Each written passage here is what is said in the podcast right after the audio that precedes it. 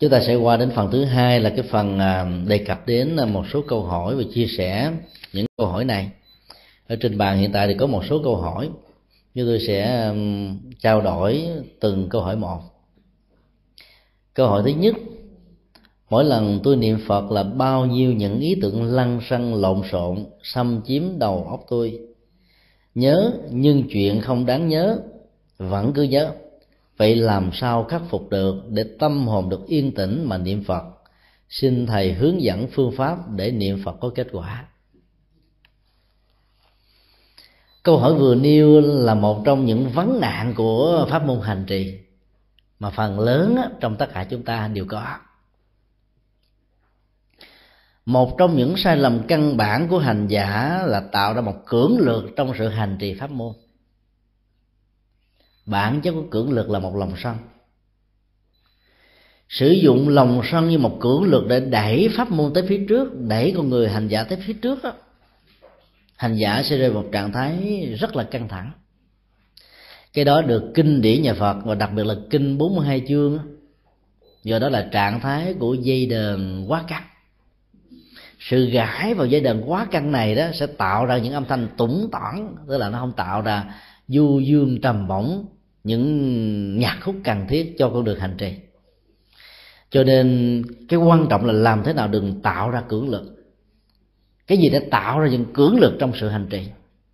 Nhiều người mới bắt đầu phát tâm đó, khi niệm phật chỉ muốn là tôi làm phật tôi thành phật tôi thành tổ tôi thành tiên tôi đạt được giác ngộ giải thoát.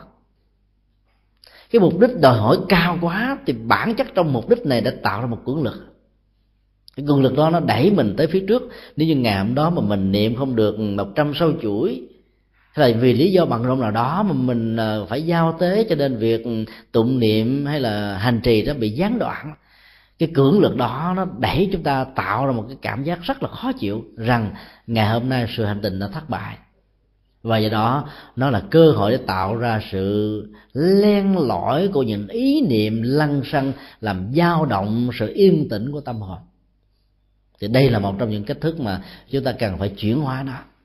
Tức là niệm như thế nào để cho nó được diễn ra một cách rất là tự nhiên. Phương pháp mà niệm phật bằng cách là điếm số đó, lúc đầu là một năng lực rất tốt. Nhưng bám sai phương pháp thì có thể tạo ra cưỡng lực, khống chế trong sự hành trì. Người ta cứ phải tập trung điếm làm sao cho không quên lần hết một trăm lẻ tám hạt rồi dùng cây bút quẹt vào trong một lá sen trong cái cú niệm phật công cứ. Và mong đợi rằng là khi mà tất cả hàng vạn biến niệm phật đã được xong rồi thông qua sự công cứu của niệm phật này, chư phật sẽ chứng minh gia hộ, thì sự căng thẳng trong sự điếm và nhớ đó, nó làm chúng ta quên và tâm chúng ta bị lăn xăng bên trong nội tại của sự điếm đó chính vì thế là dù có dùng phương pháp là sổ châu niệm phật hay là niệm danh hiệu để mình niệm phật, chúng ta phải để cho trạng thái đó diễn ra một cách nhẹ nhàng, thư thái thôi. Đừng quan trọng con số lượng. Quan trọng làm sao là chúng ta mượn sâu chuỗi và danh hiệu của đức phật a di đà hay là bồ tát quan thế âm, hay là đức phật thích ca, để cho tâm phan duyên vọng động của chúng ta nó không lăn sang ra bên ngoài và chúng ta chuyển hóa nó ở mức độ đó, nó phục vụ cho sự tu tập an vui hạnh phúc của mình là chúng ta thành công.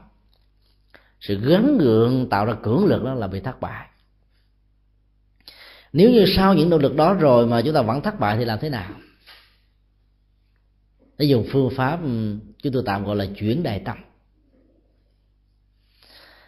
Mỗi một tầng dòng tâm niệm nó có thể tạo ra một đài khác nhau, một channel những người mà có tâm vọng động lăn xăng nhiều đó, trong một ngày người đó đã tạo ra rất nhiều cái channel thậm chí là cái station. Nhiều cái đài phát sóng khác nhau.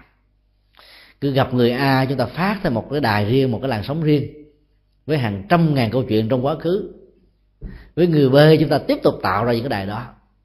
Thì lúc đó chúng ta phải à, tập cái phương pháp là chuyển đài bằng cách là bật và mở công tắc của tâm, theo một hướng khác nguyên tắc vận hành của tâm đó là trong một đơn vị của thời gian đó, ý niệm của chúng ta chỉ tiếp xúc với một đối cảnh. Nhưng mà do vì đối cảnh nó diễn ra nhanh quá và cái thời gian nó nhanh quá đến độ tạo ra một ảo giác rằng trong một giây phút chúng ta có thể là tiếp xúc với hàng trăm ngàn đối tượng khác nhau. Thì bản chất của nó là chỉ một mà thôi, giống như vòng tròn với mặt phẳng vậy tiếp xúc nhau tạo ra một hình vuông ở một điểm duy nhất, trong một khoảnh khắc duy nhất mà thôi, chứ không có hai cái. Thì tâm cũng vậy. Phương pháp mà chuyển đề tâm của nhà Phật dạy là chúng ta thay thế nó bằng một đối tượng khác. Chẳng hạn như khi mà tâm chúng ta lăn xăng, chúng ta vọng niệm. Thì lúc đó đó, chúng ta có thể làm thế nào đó để cho thân và tâm của hành giả, tức là bản thân mình được như nhất sự loạn động nó được diễn ra ở chỗ là chúng ta phân hóa thân và tâm ra làm hai khối. Đang ngồi niệm chuỗi như thế này, tay thì lần trần hạt, còn mắt thì nhìn vào hạt chuỗi. Nhưng mà cái tâm thì để vào chuyện rồi, bữa nay không biết đứa cháu đi về nhà nó có cơm ăn hay không. Má nó mấy giờ mới về tới nhà? Ba nó bữa nay bị ờ, nhập bệnh viện rồi, trời, tôi lo quá trời quá đất. Cái niệm phật như thế này mà tâm để chỗ khác thôi. Thì cái trường hợp đó người ta gọi là thân và tâm không như nhất bất cứ lúc nào mà thân và tâm bị tách rời như vậy là sự lăn xăng nó sẽ len lỏi vào. Lăn xăng là những anh chàng du kích, còn hơn cả bin laden nữa ảnh có thể phục kích bất cứ lúc nào khi chúng ta có một trạng thái là để tâm vào một đối tượng khác ngoài danh hiệu và hơi thở với sự hỗ trợ của viên ak của viên hạt chuỗi này nè. Đây là một cái tràng đạn ak mình phải hiểu như vậy. Chức năng của nó là để tiêu diệt các tên giặc phiền não những tên lăng xăng. Mà muốn tiêu diệt những tên lăng xăng đó thì bây giờ mình phải nghĩ như thế này. Bây giờ tập trung con mắt, nhìn vào từng hạt chuỗi. Cứ mỗi tay làm một viên chuỗi như thế này. Chúng ta phải để ý thức có mặt với hạt chuỗi đang được lằn hơi thể ra và vào thật sâu, thật nhẹ nhàng để xóa đi cái sự ức chế của cảm xúc và ý niệm, để không tạo ra những cưỡng lực và sự khống chế của lòng sân thì trạng thái nhẹ nhàng sẽ được diễn ra. Còn mọi việc gia đình làm, ăn, buôn, bán, nhà cửa, chuyện nỡ năng cũng phải quên hết. Chỉ nhớ một cái gì trong đó thì tâm lăng xăng là xuất hiện thôi à. cho nên đây là người bạn đồng hành của các hành giả. Người bạn đồng hành này giúp chúng ta phải nhớ lại là đặt cái tâm ở hạt chuỗi này. Chứ phải nằm ở sự điếm. Cái tâm nằm ở hạt chuỗi để cho tâm nó không có cơ hội nghĩ đến chuyện lăng xăng ngày nay không biết ăn cơm gì. Ngày mai đi chợ sao? Tủ lạnh hơi bị dơ rồi phải rửa quần áo, phải bỏ chỗ nào đó, vân vân. Tất cả những ý niệm đó là tạo sự lăn xăng. Bất cứ một ý niệm nào diễn ra trong lúc mà hành giả đang hành trì đều gọi là ý niệm lăn xăng. Cho nên phải à, chuyển tâm về một mối thì lúc đó sự lăn xăng sẽ hết à. Mà nó lại không tạo ra những cưỡng lực. Chứ lúc đó nếu chúng ta nêu ra một quyết tâm gì tôi phải tập trung. Nếu không tập trung, tôi sẽ đập cho chỗ này à à lúc đó thì chắc chắn rằng chúng ta khó tu được lắm. Có nhiều người niêu có tâm quá cho nên họ trở nên cao có khó chịu lắm. Có một bà lão uh, tụng kinh niệm phật ăn chay trường. Tánh nóng của bà không bỏ. Một phật tử trẻ khác nó thấy bà nóng quá ờ, muốn ờ, cho bà bớt nóng cho nên chờ ngay lúc bà tụng kinh á cái bấm chuông à. bà nghe tiếng chuông mình và xoay mặt ra bà là hét lớn rồi bảy mày không biết điều gì hết trơn. Tao đang tâm sự với phật. Mày muốn gì đó lát nữa hãy gọi điện thoại cho tao sao? Cốc cốc cốc nam mô di đà phật nam mô di đà phật nam mô di đà phật. Cậu ta tiếp tục bấm thêm hồi chương thứ hai giả giờ giờ không nghe. Mày điếc hả mày? Tao bấm chuông người ta, ta, ta la gì đâu mà còn bấm chuông nữa. Chờ tao chút xíu. Cốc cốc cốc niệm phật tiếp. Anh ta bấm chuông lần thứ ba lần thứ tư. Bà ta tức quá chạy ra mở cửa ra. Mày muốn gì? Hôm nay tặng trai á không ăn chay, không niệm phật là chết với tao à. Cái tâm lăng xăng con người nó diễn ra vi tế lắm. Bình thường khi không có gì khiêu khích nó đó, nó có thể nằm yên một chỗ như không có chuyện gì đã xảy ra. Một ấn tượng thông qua một âm thanh, thông qua một giọng nói, thông qua một cử chỉ, thông qua một điệu bộ, hay là thông qua những cái biểu đạt của ngôn ngữ tay chân thôi nó tạo ra những ờ, cách thức lý giải thông qua ngôn ngữ mà con người trong nền văn hóa đó có thể hiểu lẫn nhau, làm cho người đó bắt đầu phát sinh ra những cảm giác cao có mà mình đè nén bên trong mình, tưởng rằng mình đã được chuyển hóa nó. Trên thực tế, nó như là đám cỏ xanh đang bị tảng đá đè lên thôi.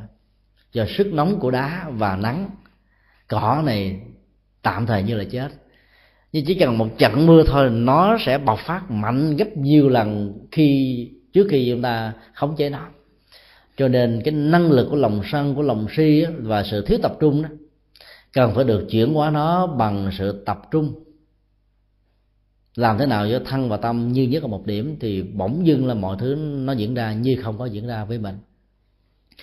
Khi tất cả chúng ta đang ngồi trong giảng đường của chùa pháp hoa nam úc xung quanh chúng ta vẫn đang có tiếng dế, tiếng nhái, tiếng này nọ, tiếng người nói, tiếng xe chạy vân vân. Nhưng mà sự tập trung cao độ trong sự chia sẻ pháp thoại, nó làm cho chúng ta vô hiệu hóa những gì đang diễn qua xung quanh mình. Chuyện đó là chuyện chắc chắn có thể xảy ra, nếu như chúng ta đang tập trung. Như vậy là sự tập trung thân và tâm vào một mối đó, thì tất cả mọi hiện hữu xung quanh có như là không có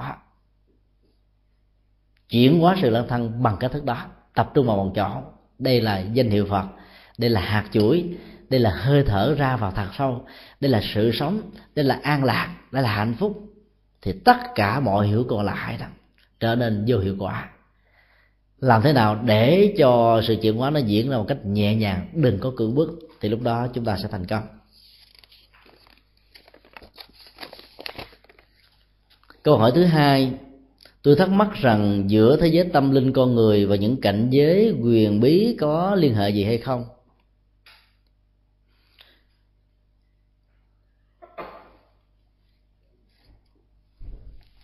Thế giới huyền bí được hiểu với nhiều góc độ khác nhau.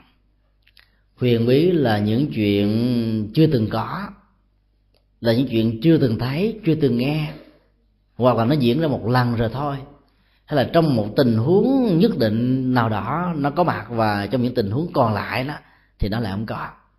Cái ưu huyền đó, cái huyền bí đó là những cái theo học thuyết duyên hệ của nhà Phật là có thật. Nhưng để so sánh bản chất của thế giới tâm linh với cái huyền bí đó, có thể chúng ta đặt nó ra theo hai góc độ. Tâm linh là một cái huyền bí, và tâm linh nó tạo ra sự huyền bí, và tâm linh được đẳng thức hóa với sự huyền bí trong tình huống tâm linh tạo cơ sở đó sự huyền bí đó, nó thường gắn liền với quá trình hành trì của hành giả. Có nhiều người đôi lúc chúng ta không tin, nhưng mà qua quá trình hành trì đó, họ đã chuyển hóa được bản thân họ. Nhiều hòa thượng không hề có một văn bằng, không hề đến trường lớp học một ngày nào. Nhờ kinh điển nhà phật, nhờ pháp môn hành trì, nhờ con đường tu tập, mà các ngài giảng kinh thuyết pháp tới đâu là lệ lạc tới đó. Nói cái gì thì mang lại hạnh phúc cho cuộc đời tới đó. Cái đó có thể được nói là tâm là nền tảng của sự mầu nhiệm diễn qua, thông qua quá trình tu tập trên cơ sở những pháp môn mà đức phật đã dạy. Còn nếu chúng ta đẳng thức hóa tâm như là bản chất của sự huyền bí, chúng ta có thể rơi vào trình thẳng mê tín chúng ta có thể niệm danh hiệu của đức phật trong những lúc mà quy biến nhất sự mầu nhiệm đã diễn ra. Chúng ta nghĩ rằng là sự mầu nhiệm đó là do cái tâm chí thành. Có cầu, có ứng, có giao, có cảm, có chí thành, có kết quả. Rồi chúng ta đồn đại với nhau về cái gì mà chúng ta đã đạt được từ cõi quyền bí của cái tâm. Điều đó về phương diện nhân quả không có gì là sai nhưng cách thức lý giải về sự quyền bí đó có thể tạo ra sự mê tín và có thể tạo ra sự khoa học. Theo nhân quả của nhà Phật đó, nếu như những hạt giống mà chúng ta gieo trồng chưa có đủ đó dầu cho chúng ta có cầu nguyện mong mỏi chừng nào đi nữa nó cũng không bao giờ diễn ra. Một vị thiền sư của Phật giáo Việt Nam đã từng nói là mộc trung nguyên hữu quả nguyên quả phục hoàng sanh như vị mộc vô hỏa toản tội hà do bạch sở dĩ mà chúng ta dùng hai cái thanh gỗ khô cả sát với nhau theo một tốc độ nhất định tạo ra sự bén lửa và bật ra sự cháy là bởi vì trong bản chất của cây gỗ này đó là đã có nhiên liệu sẵn ở trong đó. Nếu như cái chất liệu, nhiên liệu không có đó, dầu chúng ta có cọ sát chừng nào, lửa vẫn không là không. Chúng ta có thể lấy những ví dụ chẳng hạn như hai khúc gỗ mà ngâm dưới nước chúng ta có một cọ sát chừng nào đi nữa làm sao nó cháy được. Vì yếu tố nhiên liệu đã bị nước khống chế rồi. Cho nên bản chất cái hạt giống nằm bên trong á, để tạo ra cái quả là một điều kiện cần thiết và không thể thiếu. Và sự ưu huyền của cái tâm trong trường hợp này giàu được đẳng thức hóa dưới góc độ của tôn giáo và quyền học tôn giáo thì chẳng qua cũng chỉ là yếu tố để hình thành ra những cái đã có sẵn nhân có sẵn để tạo ra một cái quả cần thiết cho nên lý giải của nhà Phật không bao giờ bảo rằng là cái tâm huyền gì đó có thể tạo ra mọi thứ trên cuộc đời. Mà hạt giống nhân quả đó là tạo ra những cái chúng ta cần thiết. Cho nên vấn đề được nhìn nhận dưới góc độ nhân quả đó thì cái huyền nhiệm của tăng cũng chính là huyền nhiệm của nhân quả. Hiểu như vậy có lại còn hiểu rằng là, là nó là mầu nhiệm của thần linh của thượng đế hay là của một cái gì đó. Thì lúc đó con đường của mê tín sẽ bắt đầu có thể diễn ra. Thế giới của sự hưu quyền với thế giới tâm linh nó khác nhau nhiều lắm. Thế giới tâm linh đó là một cái thế giới mà trong đó đó tất cả mọi lòng tham lòng sân lòng si không còn nữa. Nơi đó mọi phản ứng tiêu cực và âm tính đó, của lời nói người Việt Nam đã được chuyển thể theo một cách thức có lợi cho mình và có lợi cho người mà nếu như chúng ta sống với một trạng thái thế giới tâm linh đó thì chắc chắn rằng là bản chất của đó là một sự ưu huyền. Ai sống trong trạng thái đó sẽ thấy được giá trị lệ lạc của nó. Ờ, ngài Angulimala vốn là một vị sát nhân. Nhưng sau khi giác ngộ được đạo lý của nhà Phật ông đã tu tập rất nhiều cải thiện rất nhiều hành động thiện rất nhiều mà nhờ đó đó tất cả những nghiệp lẽ ra đó máu đền máu răng đền răng. Cái sự giết chết gần 100 người 99 người của ông đó, sẽ có thể mang lại 99 lần chết từ những gia đình đã mất đi một người cha một người anh một người chị một người chồng. Nhưng nhờ công phu của sự tu tập ngài không bị giết mà chỉ bị ném đá chỉ bị ném trứng thúi cà chua chửi bới đánh đập là hết đó là sự quyền nhiệm của thế giới tâm linh thông qua quá trình của sự tu tập. Và cái đó là chúng ta có thể làm được. Ai có thể làm, người đó có thể có thành công. Rất nhiều người trong chúng ta đã thành công từ từ việc làm đó. Cho nên nên tin tưởng và làm thì chúng ta sẽ có kết quả. Câu hỏi kế tiếp là, triết học phật giáo có ảnh hưởng với đời sống chúng ta như thế nào? Phải vận dụng tính triết học như thế nào cho thích hợp với cuộc sống hiện nay. Đây là một câu hỏi đi về thế giới của triết học. Mà trước khi để lý giải đó, chúng ta phải xác định cái cách hiểu triết học phật giáo là cái gì. Thì chúng ta mới có thể nói là triết học đó có cần thiết cho đời sống hay không và nó thích hợp như thế nào cho cuộc sống hiện tại. Nếu triết học được hiểu dưới góc độ đơn thuần của từ quy của nó là love of wisdom. Tức là nỗi đam mê về uh, triết lý về uh, sự sáng suốt hoặc là về sự minh triết không đó. Thì bản chất triết học của nhà Phật nó phải vượt lên lên những cái này. Niềm đam mê về triết lý nó chưa nói lên được tất cả những gì cần thiết cho một hành trì. Chính vì thế mà khi các nhà ấn độ học phương tây tạo ra cái từ đầu tiên cho phật giáo họ đã bị thất bại. Mà cũng không có cách nào để tạo ra một cái từ ngoài những cái cách thức dùng tiếp vị ngữ của triết học, đó là ism, buddhism. Bắt nguồn từ từ căn là buddhi, cái là giác ngộ. Chủ nghĩa giác ngộ, hiểu nó cũng được. Tôn giáo giác ngộ cũng được. Học thuyết giác ngộ cũng được. Triết học giác ngộ cũng được. Cái mà nhà phật muốn nói với chúng ta là dầu chúng ta đặt nó bằng một cái đuôi chủ nghĩa, hay là học thuyết, hay là tôn giáo hay là triết học vân vân? Cái nội dung mới là cái quan trọng. Sự giác ngộ đó là cái gì? Giác ngộ đó chắc chắn là khác với giác ngộ con đường chân lý của các tôn giáo, các chủ nghĩa. Giác ngộ đó phải là sự khởi đi của tâm. Mà cái tâm này là cái tâm nó vượt lên trên nhị nguyên, vượt lên trên đối đãi, vượt lên trên tất cả mọi ứng xử sai lầm và cực đoan của con người. Nó là kết quả của sự tu học chứ không phải là kết quả của sự giáo dục và kiến thức cho nên nếu chúng ta hiểu, nếu triết phật là một nền tảng triết học, và triết học đó là triết học phủ định thần linh, phủ định thượng đế, phủ định tha lực, đề cao vai trò tự lực của bản thân, chuyển hóa các cảm xúc tiêu cực, vân vân, thì chắc chắn rằng là triết học đó là một nhu cầu của cuộc sống. Nó chẳng những là có ảnh hưởng với đời sống hàng ngày, mà nó phải là một tiêu chí để vĩnh viễn chúng ta phải thích ứng với nó nếu chúng ta không thích ứng với nó thì chúng ta bỏ đi một đời sống, một sự hành trì.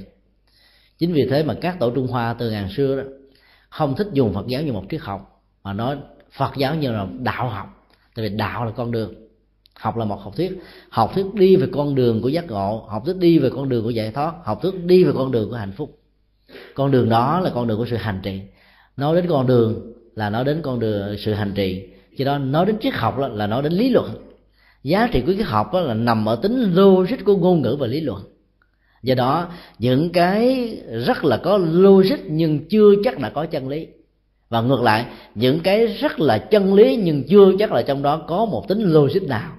Hay nói cái khác là chân lý vượt lên trên giá trị hạn cuộc của logic và ngôn ngữ mà con người có thể sử dụng như một công cụ để thuyết phục người nghe về giá trị chân lý của mình.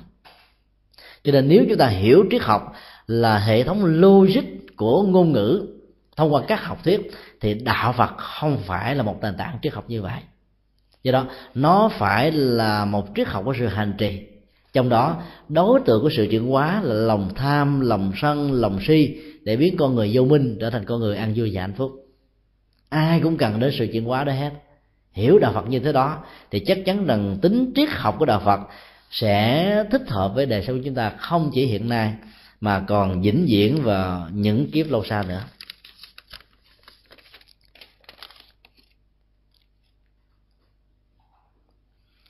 Một câu hỏi khác là xin thầy vui lòng giải thích phương pháp chuyển thức thành trí. Đây là pháp môn hành trì lớn quá. Trong vài ba phút thì chúng ta khó có thể uh, trình bày hết được lắm. Tuy nhiên bản chất của thức và trí nó khác nhau ở chỗ là thức á, thuộc về giác quan.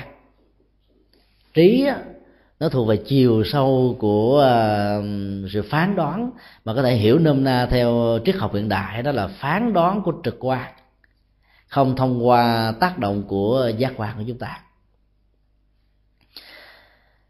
Phán đoán của trực quan là một loại phán đoán mà khi mà ở đó đó, yếu tố của ý thức nhị nguyên chưa được áp đặt, chưa được tác động, chưa được hỗ trợ chúng ta có thể nhìn vào một vấn đề mà chúng ta sẽ hiểu rất là rõ. Vấn đề đó nhân và quả nó làm sao? Diễn đó như thế nào? Quá khứ nó ra làm sao và tương lai nó nó sẽ có một kết cục chắc chắn. Chúng ta có thể không lý giải tại sao nó như vậy. Nhưng chúng ta nhìn và thấy rất rõ rằng nó phải như vậy là như vậy thôi. Lậu tận minh của như lai thế tôn là một loại thức đã được chuyển thành trí. Nếu như nó là thức thì chúng ta có thể nhìn cảm tính thông qua giá trị chân lý của quy nạp. Dựa vào kết quả của nhiều người có kết quả giống nhau. Chúng ta đưa ra một chân lý mặt ước mà sau này nó các ngành bói toán đã sử dụng nó như là một cái ờ, sở trường, nhưng đức phật đã không sử dụng cái đó. Ngài nhìn thấy rất là rõ, dòng cảm xúc của ngài đã được chuyển hóa rất rõ và sự chuyển hóa đó nó thể hiện ra lời nói, ý nghĩ, việc làm, tư thế, nụ cười, niềm vui, động tác đi đứng nằm ngồi. Chúng ta có thể nhìn và quan sát một người nào đó và chúng ta biết được rằng là người đó đang ở mức độ tâm linh chừng đâu. Dĩ nhiên, người đó có thể dùng cái phương pháp ngoại giao để đánh lừa chúng ta trước một quần chúng rằng cái nụ cười của họ đó, cho phép chúng ta hiểu được rằng họ đang rất vui. Nhưng trên thực tế, trong cái nụ cười hơi méo chút xíu, chúng ta biết là nó chứa đầy rất nhiều mũi tên vắt nhiều con dao của nỗi khổ niềm đau bên trong. Chỉ cần nhìn bằng trực quan là chúng ta có thể biết được điều đó. Còn nhìn bằng con mắt của nhục nhãn và nhất là cận thị với chúng tôi là nhìn thấy cười toe tét tưởng là từ gấp đôi nữa. Cho nên mình cường điệu lên hạnh phúc của họ gấp ba. Nhìn bằng thức là bị sai lầm nhìn bằng thức là nhìn bằng con mắt nghe bằng lỗ tai ngửi bằng lỗ mũi à, tiếp xúc bằng thân thể và cảm nhận bằng ý tưởng. Cái đó là hoạt dụng nhận thức của của giác quan. Cái đó nó là kẻ thù của chân lý. Kiến văn tiểu lục đó đã được cái ngành lịch sử học đó, và văn học đó, đề cao như là giá trị chân lý để tìm kiếm về bối cảnh văn hóa lịch sử của một thời đại nhưng mà đối với phật giáo đó, kiến văn tiểu lục đôi lúc trở thành kẻ thù của chân lý. Bởi vì những điều chúng ta thấy, những điều chúng ta nghe và sự thật của nó là lúc nó có một khoảng cách. Mà càng suy luận nhiều chừng nào thì khoảng cách đó nó càng lớn chừng đó. Thấy chưa chắc là đúng. Huống hồ là chỉ có nghe. Chúng tôi có làm một bài thơ bốn câu chứ tiếu cho vui. Tin một nửa điều thấy. Nghi tất cả đều nghe. Đừng dễ bay như giấy màn thế. Tờ giấy á, thấy như vậy chứ chỉ cần thổi chút xíu rồi. Bay liền à. Hoặc máy mà thổi vô cái nó bay mất tiêu. Cái màn mà cái màn the mà treo trước uh, cửa sổ đó chỉ tạo giá trị thẩm mỹ và trang trí thôi.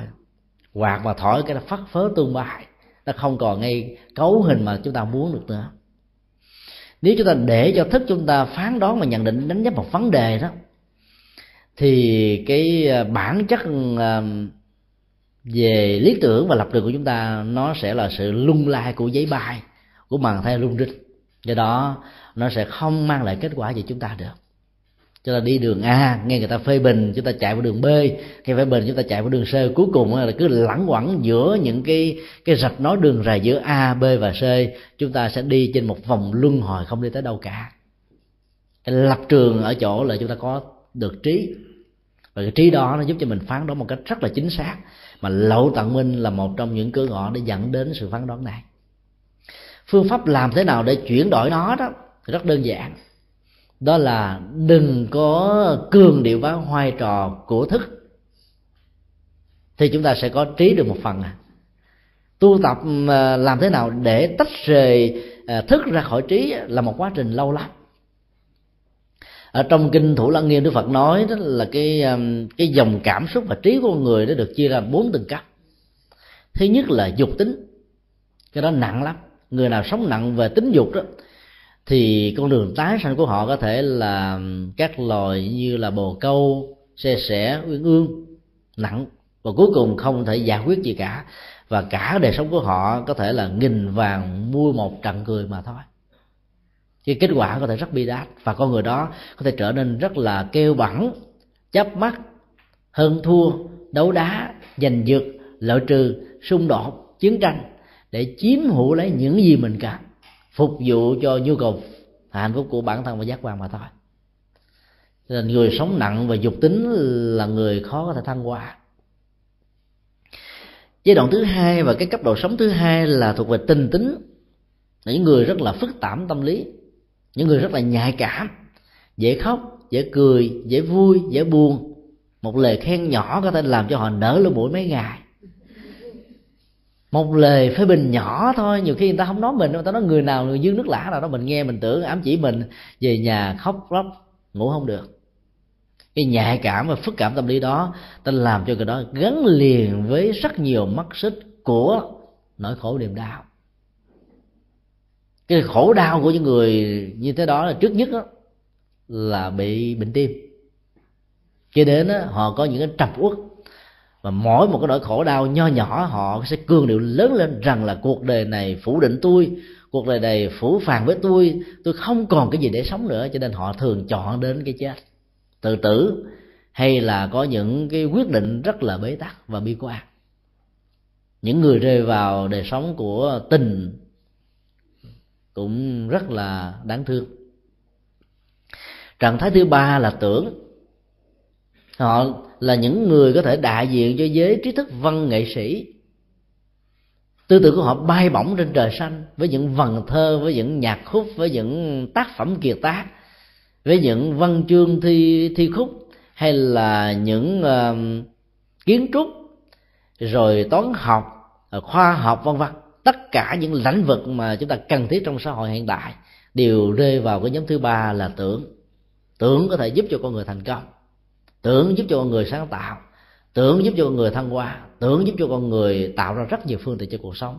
Nhưng mà cái tưởng cũng là kẻ thù, bởi vì trong cái tưởng cái có trở thành không, cái không thành có có thì có tự mãi mai không thì cả thế gian này cũng không.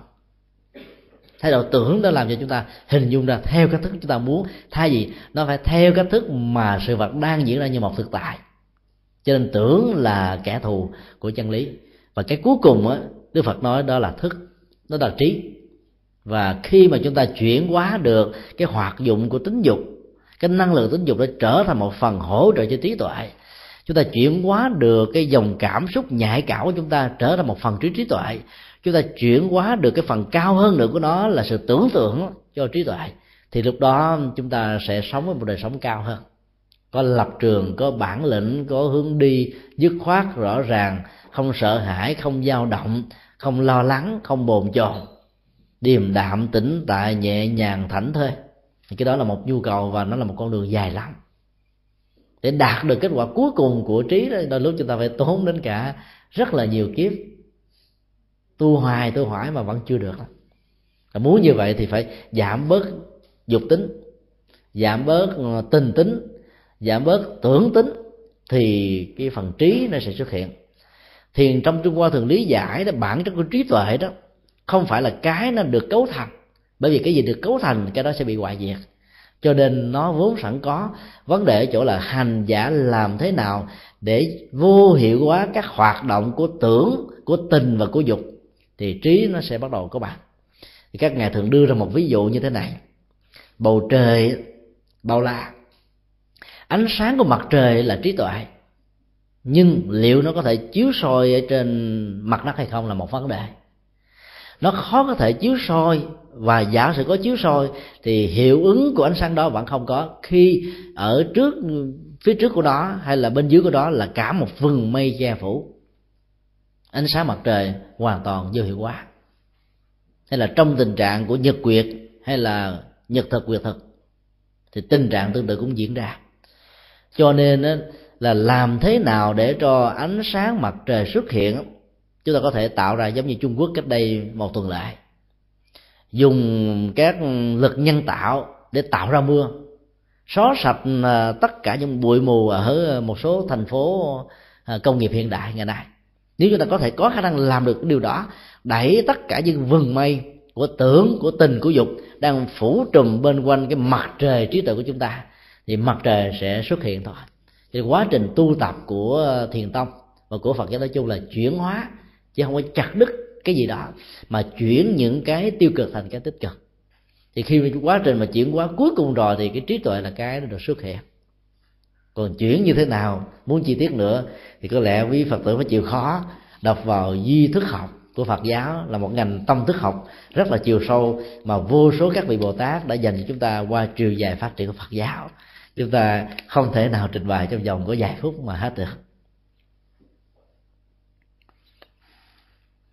Một câu hỏi khác là xin thầy vui lòng hướng dẫn làm thế nào để tôi có thể trừ được tánh đa nghi? Nhận thức được rằng mình đang sống với một tính đa nghi là một tiến bộ rất lớn. Chỉ có sợ một điều là mình nghi rằng mình không có được khả năng đa nghi đó, đó là mới nguy hiểm ở đây mình thấy được rằng mình đa nghi. Nên là là một sự tiến bộ rồi. Đa nghi là một cái phần rất quan trọng và nguy hại của tưởng. Trong đa nghi á, chúng ta là một à, người biên kịch là một tác giả. Rồi chúng ta sẽ trở thành một đạo diễn. Chúng ta sẽ trở thành một diễn viên. Chúng ta sẽ trở thành cái người đối tác mọi tình tiết kịch tính diễn ra ở trong một cái tấn tuồng của tưởng này đó đều do nghi mà nó có ra tất cả. Rất nguy hiểm. Phần lớn của cái nghi đó dẫn đến sự bế tắc, đổ nát, phá huệ, phá hoại mối quan hệ tình người chúng ta. Có lẽ là ai cũng nhớ câu chuyện, lữ bá sa và gia đình đã bị chết quan dưới cái mát và giáo của tào tháo tào tháo và gia đình lữ bá sa là đối bạn chí thanh. Sau nhiều năm xa cách và tào tháo bị rượt đuổi, không còn cách nào khác là nhớ lại gia đình lão bá sa và ghé vào để mà tị nạn. Vua ngủ quá, ông ta đánh một giấc dài. Người bạn lữ bá sa này thấy bạn mình à, mặc dù bây giờ trở thành một người à, nguy hại, nhưng vì tin bạn ngày xưa cho nên vẫn cho ông ta ẩn náu. Chiêu đãi bạn bằng cách là đi mua rượu về và dặn người vợ ở nhà là hãy làm cái gì đó để đãi cho người bạn chứ thân. bà ta nhìn tới nhìn xuôi trong nhà, gạo cũng hết nếp cũng không, chuối cũng đã khô cạn rồi, chỉ còn lại mấy con gà nhỏ nhỏ, mấy con heo trong chuồng. Thôi đãi, có gì đãi đó. Và ta ra lệnh cho những gia nhân trong nhà hãy bắt ờ, một số gà và và heo để giết mà đãi cho tào tháo anh ta mới hỏi là, con nào? Thì bà ta nói là, cái con đó đó đó. Thì cái đại từ nhân sinh đó đó đó ở trong chữ hán á, làm cho người ta có thể tưởng rằng là đó đó chính là mình. Tào tháo nghe trong giấc ngơ, mũ mơ mơ màng màng mà nghĩ rằng là ai cũng đi hãm hại mình, giết mình, cái lòng hoài nghi đó đã làm cho ông ta nghĩ rằng là gia đình lã ba sa tính giết mình để nạp cho quan triều đình. Thà mình phụ người chứ không để người phụ mình rút gươm ra, giết chết bà ta và giết chết cái người gia nhân đó. Sau khi giết chết xong rồi, anh ta nhìn lẳng quanh trong nhà mới thấy những con gà con heo, mới hiểu rằng là mình đã giết lầm. Tức là họ đang thảo luận với nhau giết con nào chứ không phải là giết ông tào tháo. Buồn chỉ một giây thôi, sau đó ông ta ra đi. Vừa bước ra và đầu làng thấy lữ bá sa đi về. Lữ bá sa nói là, anh ở lại, tôi đãi anh một chầu rồi hãy đi tình bạn chúng ta chuyện đâu còn có đó. Hãy về nhậu đã. Tào tháo rút ra ra chém một nhát, chết tươi. Vì ông ta nghĩ rằng là nếu không giết lữ bá sa, lữ bá sa về sẽ biết tình trạng vợ của y bị tào tháo giết, báo cho quan huyện và anh ta sẽ sẽ bị chết.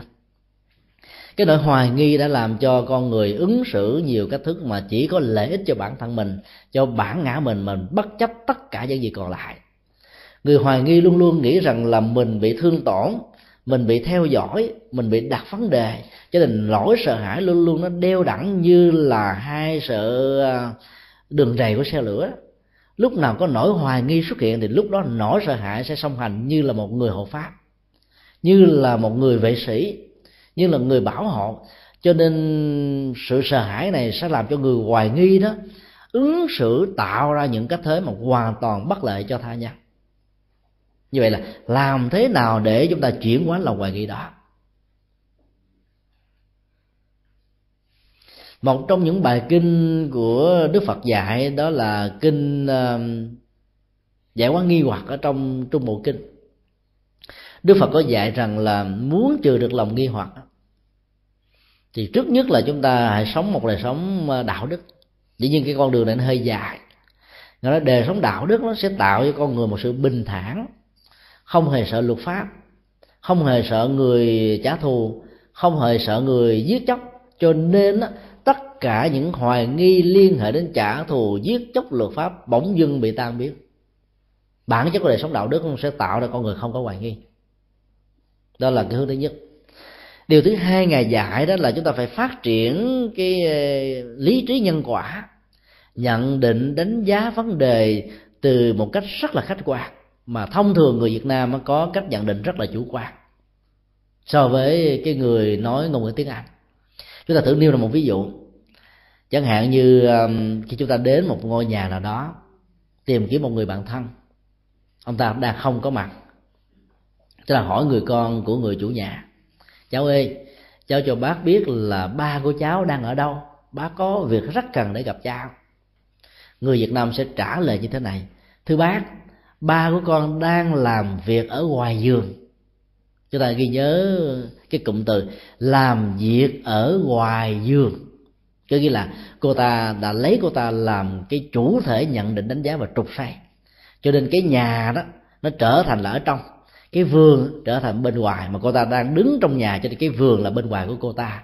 Và mặc dầu ba cô ta đang ở trong vườn, đang làm việc ở trên mảnh đất của vườn, nhưng cô ta nói rằng đang làm việc ngoài vườn nhưng nếu chúng ta hỏi một người nói bằng tiếng anh thì họ chỉ nói, sẽ nói là my father is working in the garden.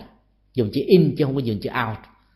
Như vậy là cái cách thức nhận định vấn đề tương đối là chủ là khách quan. Trong khi đó người việt nam có khuynh hướng chủ quan lấy mình làm trục xây của một hệ luận đánh giá. Khi một người nào đó đặt cái hệ luận đánh giá trên trục xây của bản ngã và mình làm chính thì lòng bà nghi có mặt. Hoài nghi dẫn đến độc đoán dẫn đến à, loại trừ, dẫn đến xung đột, dẫn đến phủ định, dẫn đến không chấp nhận người khác, dẫn đến một hạ vô nhân. Cho nên muốn chuyển hóa đó thì nhà Phật dạy chúng ta là phải làm sao nhìn và giải quyết vấn đề trên tầm mức nhân quả của đó. Thì đó hoài nghi không có nữa. Hiểu nhân quả rõ ràng rồi thì hoài nghi bị tan biến à. Từ đó là hai cách thức vừa ra chúng ta còn nhiều cách thức khác. Nói chung là đừng bao giờ để hoài nghi có mặt với chúng ta. Bởi vì có mặt nó đó, thì người thân nhất của chúng ta vẫn có thể là trả thù. Các chủ nghĩa mà có lòng hoài nghi nhiều chừng nào thì nỗi sợ hãi chừng đó làm cho họ trở thành độc đoán, cấm đoán chuyện này, phủ định chuyện kia, khủng bố chuyện nào tất cả đều do hoài nghi và khủng bố mà có, sợ hãi mà có.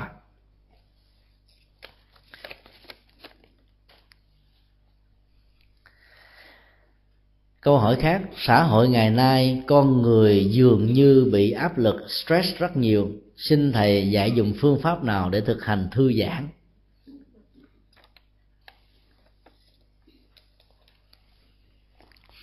Rất là may phần lớn người phật tử ở úc châu và ở phương tây nói chung á, cái ngôi nhà của mình á, không chỉ có bốn bức tường. Phía trước có sân cỏ, phía sau có sân cỏ xung quanh ngôi nhà một số ngoài trừ một số ngôi nhà ở ngoài phố thôi. Thì khoảng cách giữa nhà A nhà B là có một cái hàng rào.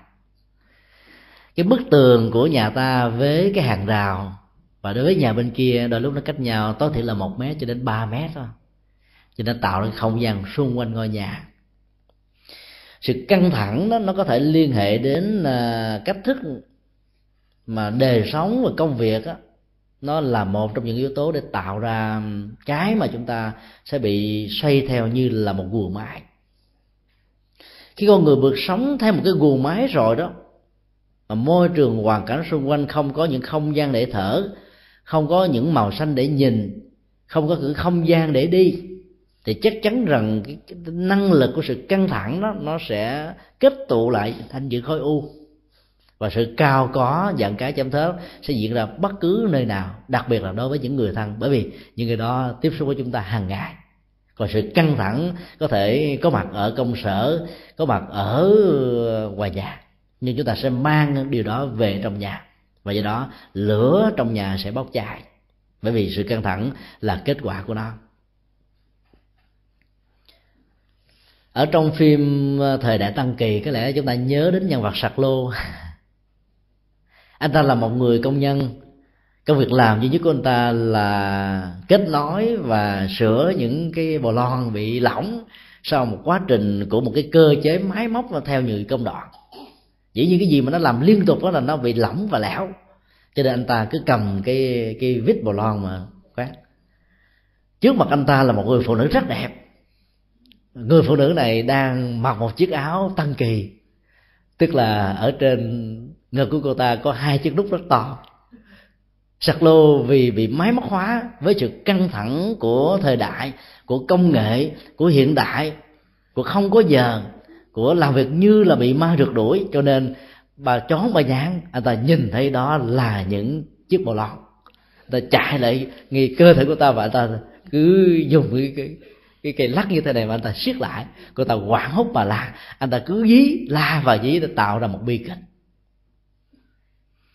sự căng thẳng thường tạo ra những bế tắc và biến biến thái về cảm xúc. Đến lúc chúng ta không biết là mình là ai nữa. Sáng mời sống trong chế độ phương tây đó, mặc dầu có tự do, có dân chủ, có chế độ ăn sinh, nhưng phần lớn chúng ta trở thành cái máy. Chúng ta đã được nhào nắng trong một nền văn hóa có thiếu nợ. Ai cũng được quyền vay nợ. Trả nợ được nhiều là có uy tín cho nên khuyến khích chúng ta mang nợ, và càng mang nợ thì chúng ta phải đặt vào trong một cách thế là phải làm, phải tiến tới, phải lao tới chứ không được dừng nghỉ cho nên sự tinh tấn bắt đầu có mặt. Chính vì thế sau mấy mươi năm làm việc, ai cũng có nhà cao, cửa rộng, đầy đủ hết á. Nhưng mà chúng ta sẽ lao như là một cái máy. Cái giá trị của nền à, khoa học kỹ thuật ở phương tây là tạo ra sự tự lập và thành công của con người, và nhất là những người có khả năng.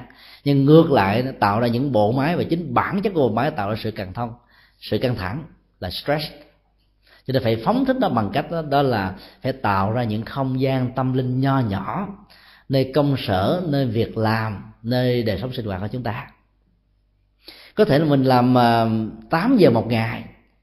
Dĩ nhiên là thời gian nó căng thẳng lắm. Cái không gian tâm linh đó có thể là một tượng phật nhỏ là một câu thần chú hay là một lời phật ngôn là một bức tranh hay một cái gì đó mà mình cảm thấy ấn tượng nhất nhìn vào cái đó thì bỗng dưng sự căng thẳng nó tan biến liền. Hoặc là quý vị có thể để một vài ly nước ở trên bàn với tượng phật. Mỗi lần căng thẳng, cái sinh vật nó cho con uống ly nước này vào. Mà muốn giận gì giận, uống nước xong hãy giận sao? Thì cái thời gian uống nước vào làm cái cơn giận tan biến. Thì thần kinh nó giãn đi. Oxy nó được nạp vào thì bỗng dưng sự căng thẳng nó bớt rồi nó có nhiều cách để để thư giãn.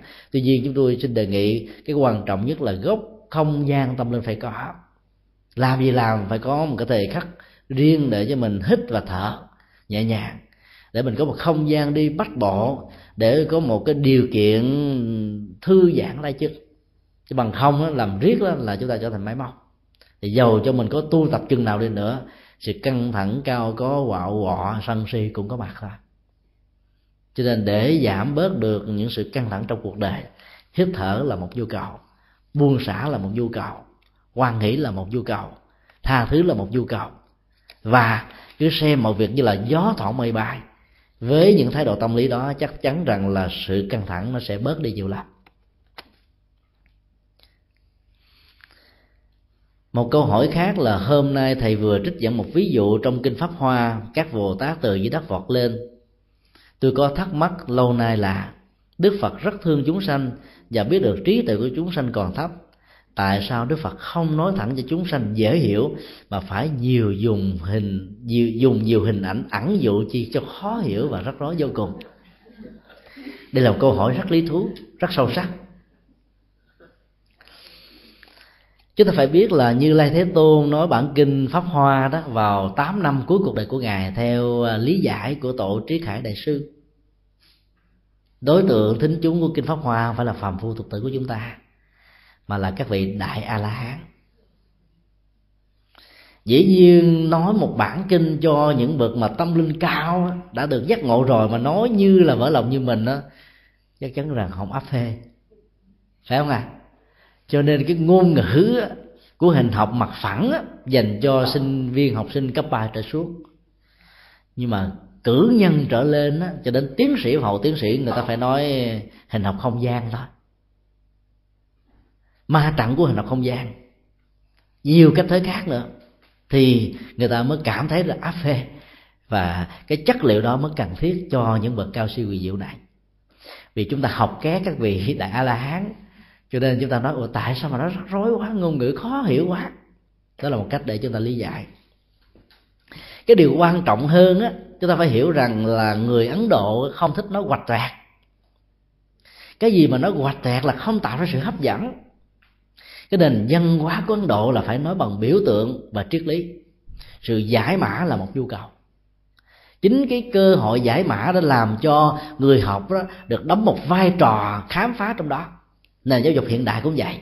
Nếu như ông thầy ông nói từ a đến z như ở việt nam, chắc chắn rằng người ta sẽ ngủ hết phải tạo một cơ hội cho người học được à, tham gia. Cái cách đó là cách mà như lai thế tôn đã vận dụng những ngôn ngữ, hình tượng và biểu tượng. Chẳng hạn như à, chúng ta thấy là kinh điển mô tả đó, thay vì nói là sự ra đề của như lai thế tôn mang lại hạnh phúc cho số đông, an vui cho loài người, cho chư thiên, đó là sự kiết tường, đó là hòa bình. Nói như vậy, một số kinh vẫn nói, nhưng không áp phê ta phải nói bằng ngôn ngữ biểu tượng là như lai thế tôn sanh ra từ không phải của mẫu hậu ma gia. Bởi vì khái niệm phải, bên phải không phải tay phải, phía phải, hướng phải tượng trưng cho sự kiết tường, trọn vẹn, thành tựu, an bình, hạnh phúc, thanh cao, giác ngộ và giải thoát. Tất cả nó nằm ở cái phải hết. Đó là quan niệm văn hóa giống như người Việt Nam mà đi ra đường mà gặp người ờ, phụ nữ có thai, nó là xui rồi, thôi về được làm chuyện là quan niệm văn hóa. Trống và ra đề trong một bối cảnh văn hóa như vậy, như lai thế tôn đã sử dụng các dữ liệu văn hóa của người ấn độ. Và các vị biên tập kinh điển là thánh của đạo phật chúng ta sử dụng là nguồn gia tài văn hóa đó. Cho nên các ngài phải nói là là ngài được sanh ra từ không phải của Mậu ma gia hay là cái khác là sự ra đề của ngài mang lại kiết tường, an lành, hạnh phúc, hòa bình, thịnh trị cho cuộc đời. Vậy thôi. Nó đòi hỏi chúng ta phải giải mã. Nếu chúng ta giải mã từ góc độ tín ngưỡng và tôn giáo, cũng được, không sao. Bởi vì như lai là một bậc siêu quần, nhưng cách lý giải đó làm chúng ta xa rời đức phật.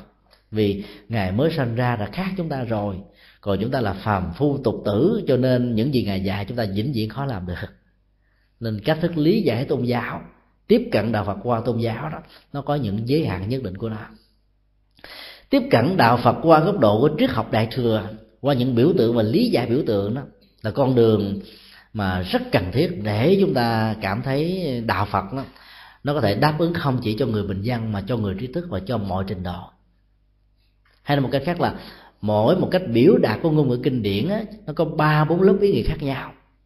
Lớp nghĩa đen chỉ trắng lớp tín ngưỡng, lớp biểu tượng, lớp văn hóa, lớp triết học và lớp trí tuệ. Ai ở cấp độ nào thì tiếp thu cái lời kinh điển bằng góc độ đó. Cho nên chúng ta cứ nên đặt ra một cái khả thể rằng là người ấn độ không thích nói hoạch tẹt cho nên phải nói văn chương và triết lý. Do đó chúng ta phải tiếp cận cái đó bằng văn chương và triết lý. Chứ cho nó hồng tôi không cần chứ tôi là bạch thoại nói theo tiếng mandarin của trung quốc là bạch thoại. Nó thẳng hiểu trắng không có hoành co không có uh, ẩn dụ không có gì sâu sắc bên trong. Chắc chắn rằng không ai đến với đức phật cả bởi vì người ấn độ họ thích kiểu đó. Như là thế tôn phải nói như vậy.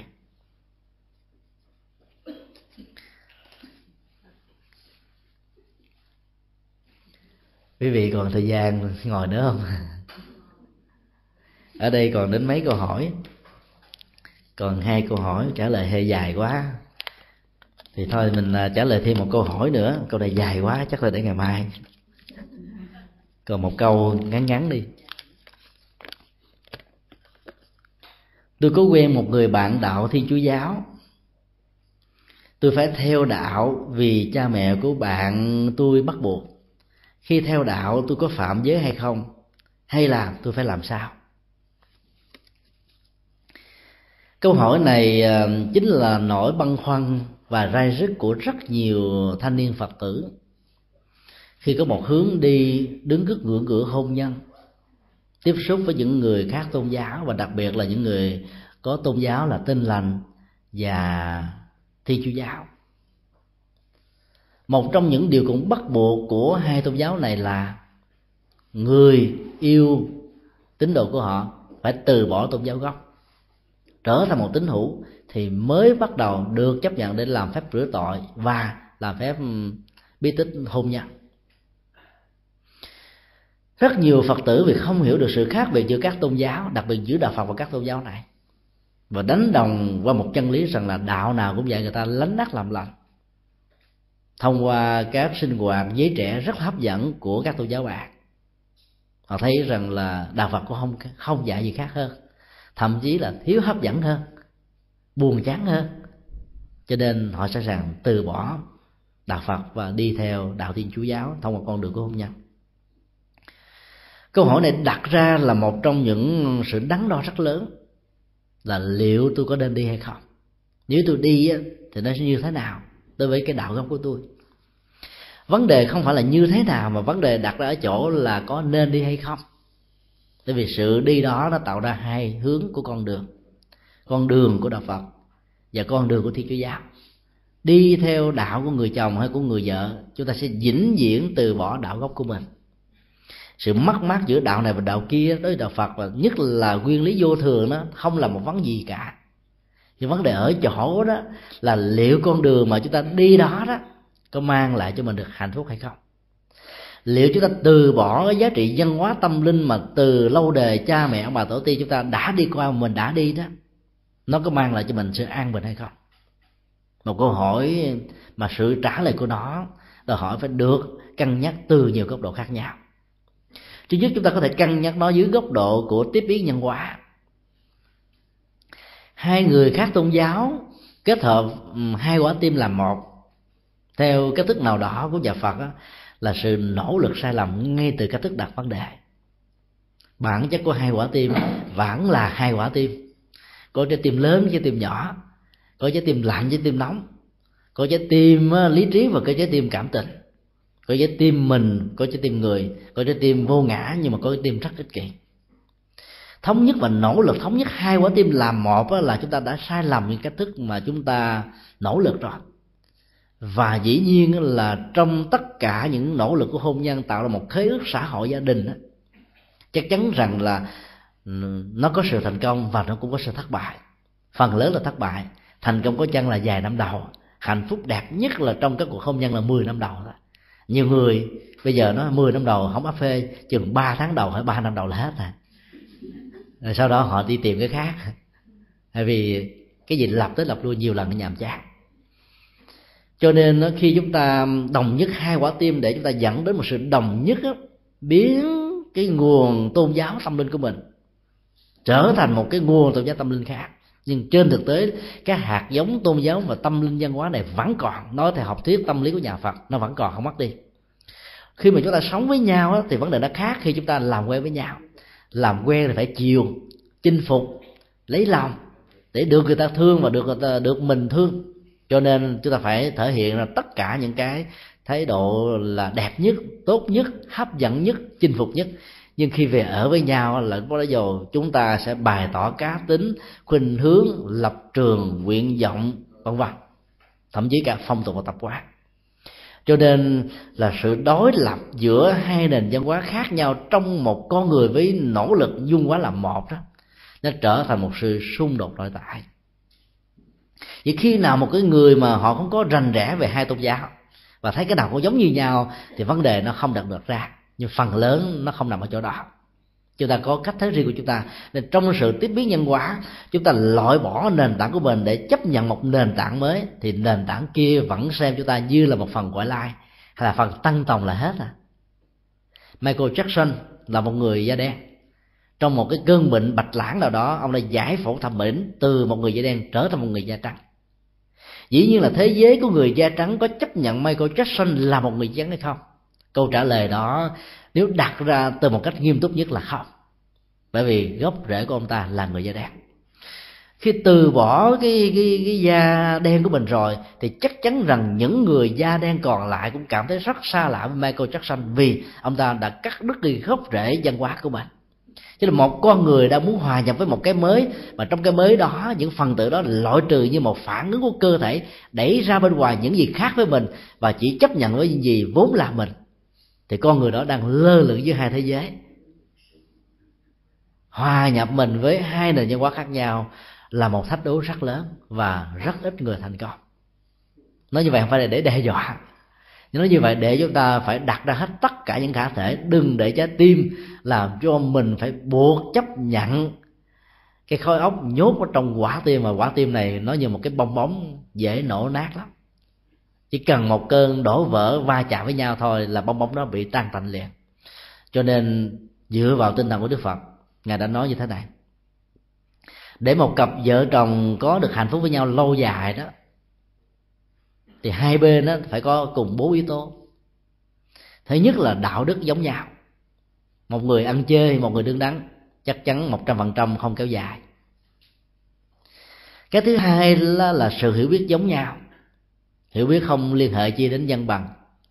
Người chồng có thể tiến sĩ người vợ có thể lớp 1, lớp 2 nhưng cái hiểu biết sẽ làm cho hai cái mức độ trên lệch về văn bằng kiến thức văn hóa có thể hợp với nhau là một cái sự hiểu biết đó liên hệ đến tánh tình, liên hệ đến cách sống, liên hệ đến thái độ, chứ không liên hệ đến kiến thức. Điều thứ ba đó là cái hạnh nguyện của hai bên phải giống nhau.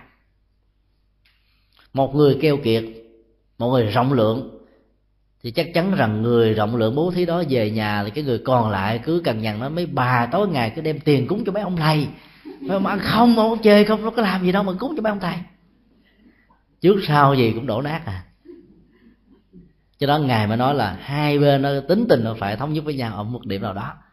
Bà thì mê cái lương, ông thì thích đá banh. Mở đá banh lên đó thì bà nói, trời ơi, cái gì đâu có một trái banh mà cả hai mươi hai người giành giật với nhau. Muốn thì lại để tôi cho hết mọi người trái khỏi dịch còn nghe cái lương ông nói, trời, cái này giống như chù người chết thì nó mà, nó rên rỉ. Ồ ơi, nó mà buồn quá trời cái đó là vì quan điểm tánh tình khác nhau. Khó có thể dung hòa với nhau được lắm. Và cái cuối cùng á, đức phật nói là hãy cùng niềm tin. Dĩ nhiên khái niệm sách đa niềm tin trong nền văn hóa ấn độ ngày xưa đó, bao gồm tín ngưỡng, tôn giáo, văn hóa, phong tục, tập quán. Hai người mà khác những cái này với nhau, về với nhau khó lắm. Người phật tử giữ nguyên vai trò của mình là một người phật tử, mà nếu là một người vợ dầu cho người chồng có thương mình cỡ nào đi nữa, chấp nhận cho mình thờ ông phật ở trong bàn thờ, trong nhà của mình. Rồi người chồng đó chấp nhận luôn tách rời khỏi gia đình, bất chấp luôn sự cô lập của gia đình, chẳng hạn như một số nơi ở phương tây đã làm. Thì hai người vĩnh viễn là cô đơn thôi. Ông chồng thì lại chúa, bà vợ lại lại phật. Chúa có thế giới riêng của chúa, phật có thế giới riêng của phật. Là hai bên luôn luôn là cô đơn. Phải mà hai người cùng là chấp tay lại chúa bằng phật thì hạnh phúc vô cùng cho nên nếu giả sử mà có sống như vậy thì cố gắng là để cho phật với lại chúa ngồi chung. Có nghĩa là mỗi khi mà ông chồng đó, ông lại chúa thì tự động ổng phải lại phật. Mỗi khi mà bà vợ mà lại phật thì bà phải lại chúa thôi. Để cho hai bên thống nhất với nhau. Tuy nhiên á, khi đi sâu về văn học phật giáo rồi thì chúng ta biết là chúa thấp hơn phật. Vì chúa là một chúng sinh, phật là một chúng sinh giác ngộ chúa cai quản các tầng trời. Con đường của chúa là nhân đạo thiên đạo và một phần của bồ tát đạo. Trong cái đó con đường của phật á, là vượt lên trên những khuynh hướng đó mà phải là tu tập giác ngộ giải thoát. Cho nên hai cái khác nhau. Và nếu chúng ta quan niệm chúa là một phần của thiên đạo nhân đạo và bồ tát đạo thì kính chúa là chuyện bình thường không sao cả. Chúng ta kính những bậc vĩ nhân chúng ta kính những bậc siêu phàm nhưng siêu phàm không có nghĩa là giác ngộ à, nếu chúng ta chấp nhận được điều đó thì con con đường có thể được lâu dài còn bằng không khó lắm. Còn từ bỏ thì chẳng ra chẳng có tội lỗi gì đâu. Nhưng sự thiệt thòi đó nó nằm ở phần mình. Thì mình đi bỏ kim cương mà nhận hạt sỏi. Có nhiều người chấp nhận hạt sỏi tại vì họ nói chọn sỏi hấp dẫn quá. Kim cương không biết để làm gì. Đụng vô bị chảy máu nữa. Còn ít nhất hạt sỏi còn được trang trí. Thôi cái đó nó là tự do lựa chọn rồi. Thì mình khó nói được lắm. Tuy nhiên chúng ta nên chọn viên kim cương bởi vì viên kim cương có thể mua được là hàng vạn quả núi bằng sỏi. Còn một viên sỏi đó, bỏ trên đải phát ở trên vai nặng thì mà thôi, không có giá trị gì. Do đó là chúng ta cứ quyền lựa chọn. Miễn là lựa chọn rồi đó, chúng ta phải xác định được con đường lựa chọn đó mang lại hạnh phúc. Còn bằng không á, thì thay đổi, không thay đổi thì thuyết phục. Chúng tôi được biết là có nhiều gia đình, người vợ là phật tử, người chồng là khác tôn giáo rồi vì là người nữ đó, nó có được cái lợi thế, là giọt nước mắt nè, trái tim nè, sự nhỏ nhẹ nè, sự dịu dàng nè, sự thước tha nè, làm cho người chồng sẽ bị ờ, chinh phục thôi. Và nhất là đức tánh, đạo đức của người vợ, người chồng sẽ theo, nếu thương vợ thật sự, họ sẽ theo. Còn phần lớn đó, phật tử chúng ta là từ bỏ tôn giáo để theo một tôn giáo khác. Chúng ta không trách họ bởi vì họ không hiểu được đạo phật họ không hiểu hết được những giá trị tâm linh. Cho nên đánh đồng hai cái là một và cuối cùng họ phải chọn lựa một con đường mà giá trị vẫn có lệ lạc ở góc độ nhân bản ở góc độ thiên thừa ở một phần của bồ tát thừa. Bởi vì các tôn giáo bạn vẫn dạy người ta lắm mắt làm lành vẫn dạy người ta bố thí vẫn dạy người ta hiếu kính cha mẹ vẫn dạy người ta là trung thành với tổ quốc làm những việc lành vân vân. Nhưng mà con đường giác ngộ giải thoát đó, thì tự mọi người cứ nghiên cứu đi thì chúng ta sẽ thấy là chiều sâu tâm linh của con đường tu tập đó, ở đạo Phật rất là khác nếu không nói là xa và cao hơn các tôn giáo khác. Do đó sự lựa chọn nằm ở chúng ta. Như vậy thì thôi chúng ta tạm thời à, kết thúc tại đây. Ngày mai mình còn thêm một buổi nữa. Còn câu hỏi này khá dài. Thôi ngày mai chúng ta chia sẻ sau. Thì ngồi lâu cũng hơi mỏi mệt. Thì chúc quý vị à, thư giãn tại chỗ khoảng chừng à, 30 phút vận chuyển cổ qua lại, thư giãn tay chân tới lui. Rồi à, với một cái à, suy nghĩ rằng là chúng ta tống khứ sự căng thẳng của cái ngồi hai tiếng đồng hồ trong một buổi lạnh như thế này, về nhà sẽ có được giấc ngủ an lành. Cái thư giãn là ở cách thức chúng ta thay đổi không khí thôi. Thay đổi cách thế, thay đổi tư thế thì à, nó sẽ có thể đạt được an vui.